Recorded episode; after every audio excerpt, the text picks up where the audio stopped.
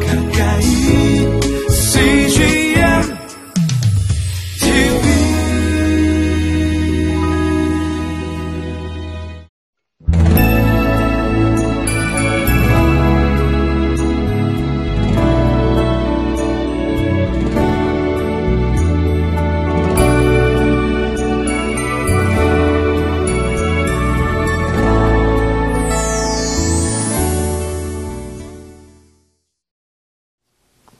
그 공동체가 건강한지 건강하지 않은지 그것을 판단하는 기준은 연약한 사람에 대해서 어떻게 반응하는지에 대해서 달려 있습니다.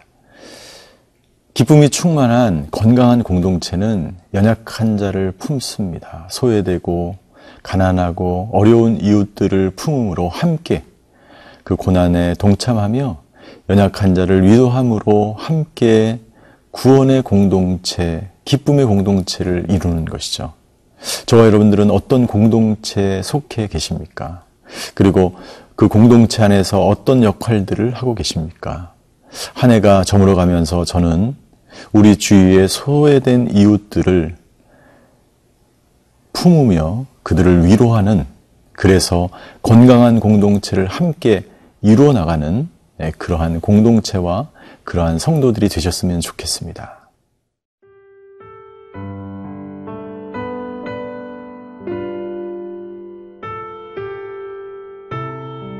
시편 72편 12절에서 20절 말씀입니다. 그는 궁핍한 자가 부르짖을 때에 건지며 도움이 없는 가난한 자도 건지며 그는 가난한 자와 궁핍한 자를 불쌍히 여기며 궁핍한 자의 생명을 구원하며 그들의 생명을 압박과 강포에서 구원하리니 그들의 피가 그의 눈앞에서 존귀히 여김을 받으리로다. 그들이 생존하여 스바의 금을 그에게 드리며 사람들이 그를 위하여 항상 기도하고 종일 찬송하리로다. 산 꼭대기의 땅에도 곡식이 풍성하고 그것의 열매가 레바논 같이 흔들리며 성에 있는 자가 땅의 풀같이 왕성하리로다. 그의 이름이 영구하며 그의 이름이 해와 같이 장구하리로다. 사람들이 그로 말미암아 복을 받으리니 모든 민족이 다 그를 복되다 하리로다. 홀로 기이한 일들을 행하시는 여호와 하나님, 곧 이스라엘의 하나님을 찬송하며 그 영화로운 이름을 영원히 찬송할지어다. 온 땅에 그의 영광이 충만할지어다. 아멘, 아멘. 이세의 아들 다윗의 기도가 끝나니라. 예수님이 통치하시는 하나님 나라의 특징은 무엇일까요?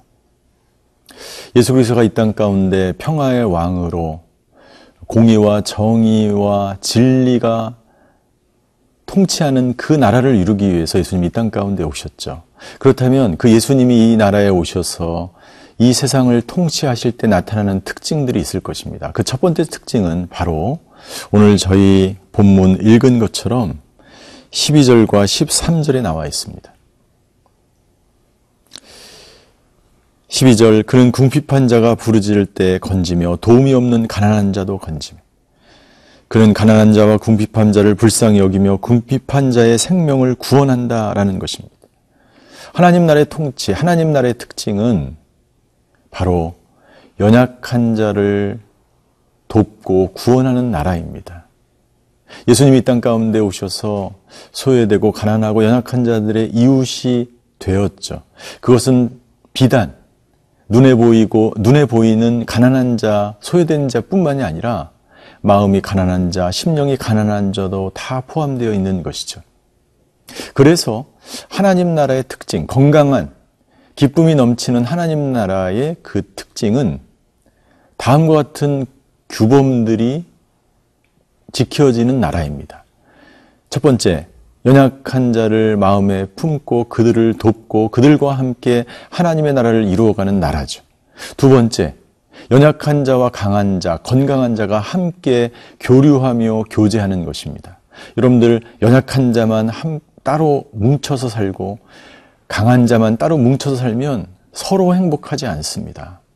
강한 자는 연약한 자를 돌보면서 연약한 자를 통해서 배울 것이 있고 연약한 자는 강한 자의 도움을 받는 것이 부끄럽지 않고 내가 연약하기 때문에 당신의 도움이 필요합니다. 서로 교류함으로 서로의 장점과 단점과 서로 연약한 부분과 건강한 점과 그렇지 않은 부분들이 함께 하나님의 나라를 이루도록 하나님은 이 땅을 창조하셨습니다. 세 번째, 우리가 건강한 하나님의 나라를 이루기 위해서 필요한 것이 있는데 그것은 뭐냐면 지도자가 온유해야 합니다. 우리가 어제 살펴본 본문에 있는 것처럼 정말 중요한 지도자가 정말 중요합니다. 지도자가 누가 되느냐에 따라서 그 공동체가 무너지느냐 살리냐가 판가름되기 때문이죠. 하나님의 손에 붙들린 그 지도자에 의해서 이 하나님의 나라는 움직여가야 하는 것입니다. 따라서 여러분들 예수 그리스도는 이 땅 가운데 참 지도자가 되기 위해서 오셨기 때문에 우리는 그 예수님을 모델 삼아서 이 나라를 통치하고 가정을 다스리고 교회를 섬기고 내가 속해 있는 공동, 공동체를 섬기며 살아갈 때 진정한 하나님의 나라가 그 공동체 안에 이루어지게 됨을 우리는 알 수 있습니다. 하나님 나라의 두 번째 특징이 있습니다. 하나님 나라의 두 번째 특징은 그곳에서 날마다 찬양과 경배가 드려진다는 거예요. 15절입니다. 그들이 생존하여 스바의 금을 그에게 드리며 사람들이 그를 위해 항상 기도하고 종일 찬송하리로다. 여러분들 이것은 솔로몬이 지은 시로 알려져 있는데 이 솔로몬에게 항상 기도하고 종일 찬송하는 게 아니죠. 바로 예수 그리스도를 예표하는 시가 바로 시편 72편인 것입니다. 이것은 메시아 대신 예수 그리스도가 이 땅 가운데 오셔서 다스리는 그 나라 예수님이 이 땅 가운데 오셨을 때 그 나라는 온전한 나라가 되고 예수님의 말씀과 예수님의 그 말씀대로 살아가는 그 공동체가 가장 완벽한 교회 공동체가 될 수 있다는 것이죠.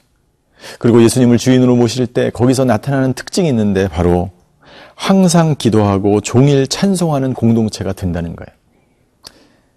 가장 아름다운 모습이죠. 여러분들 여기 보면 항상 누구를 위해서 기도합니까? 그를 위해서 기도합니다. 그는 누구입니까? 예수 그리스도입니다.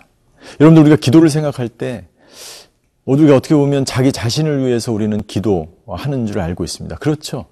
하나님에게 예수님의 이름으로 자기의 소원을 아뢰는 것이 기도죠. 그러나 우리가 이 본문을 통해서 알 수 있는 것은 그를 위해서 기도한다는 것은요, 하나님의 나라와 하나님의 의를 위해서 기도해야 됨을 말씀하고 있는 것입니다. 너희는 무엇을 먹을까, 무엇을 마실까, 무엇을 입을까 염려하지 말라.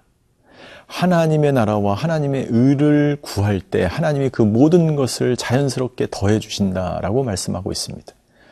우리가 하나님의 나라를 이루기 위해서 우리가 오늘 배운 것이 한 가지 있는데 그것은 뭐냐면 주님의 나라가 이루어지도록 기도해야 된다는 것이고 그리고 주님의 나라 안에서 찬송하며 살아가야 된다는 것입니다. 그때 우리가 살고 있는 이곳이 바로 하나님이 통치하시는 하나님의 나라가 될 줄 믿습니다.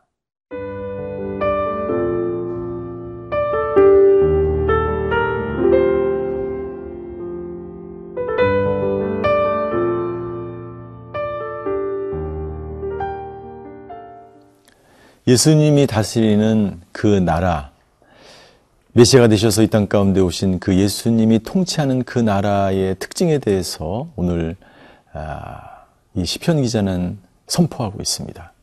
세 번째 특징이 있습니다. 세 번째 특징은 하나님의 나라가 임하면 예수 그리스도가 다스리는 그 나라는 풍성한 열매가 맺히고 많은 사람들이 복을 누리게 된다는 것이죠.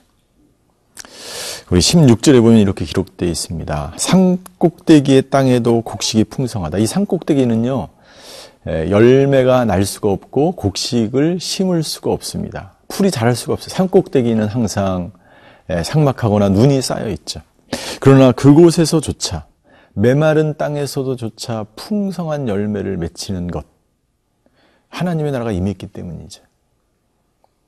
그곳의 열매가 레바논의 레바논 같이 흔들린다. 이 레바논의 무성한 그 수풀의 나무들이 흔들리는 것처럼 수많은 풍성한 열매들이 흔들리는 모습.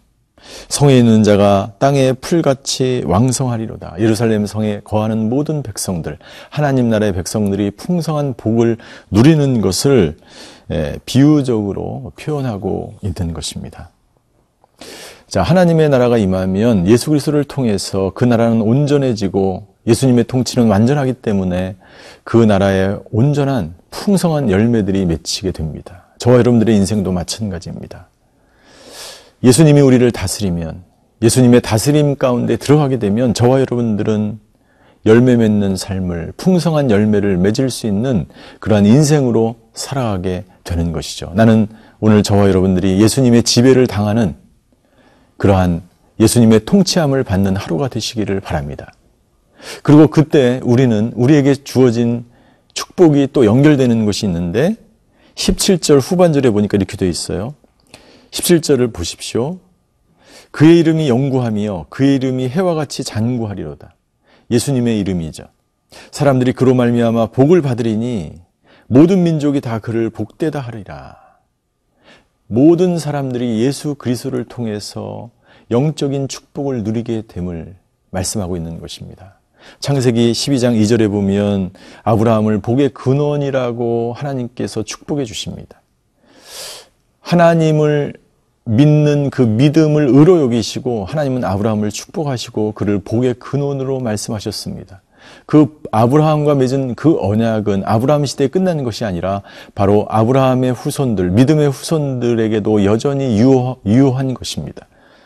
아브라함처럼 믿음으로 그 예수 그리스도의 통침을 받고 하나님의 나라 가운데 하나님의 백성으로 살아가는 사람, 온전히 예수님의 지배를 받으며 예수님 안에 살아가는 사람들은 하나님께서 주시는 놀라운 복을 누리게 되는 것입니다.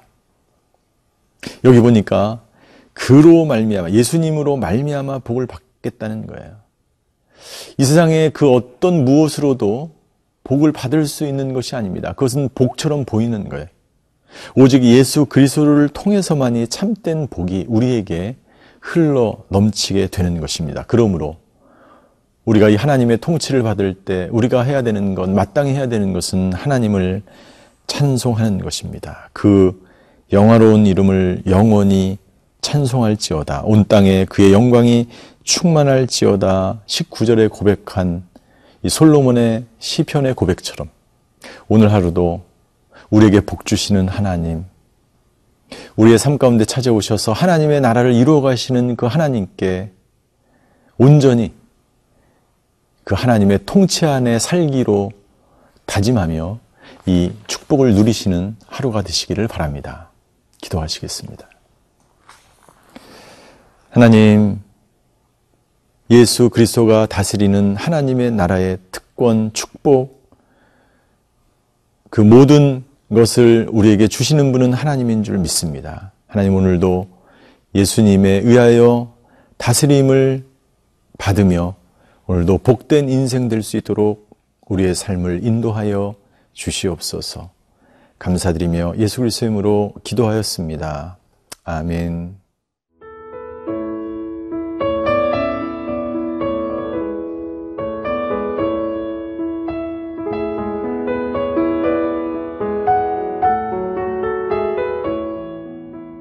이 프로그램은 시청자 여러분의 소중한 후원으로 제작됩니다.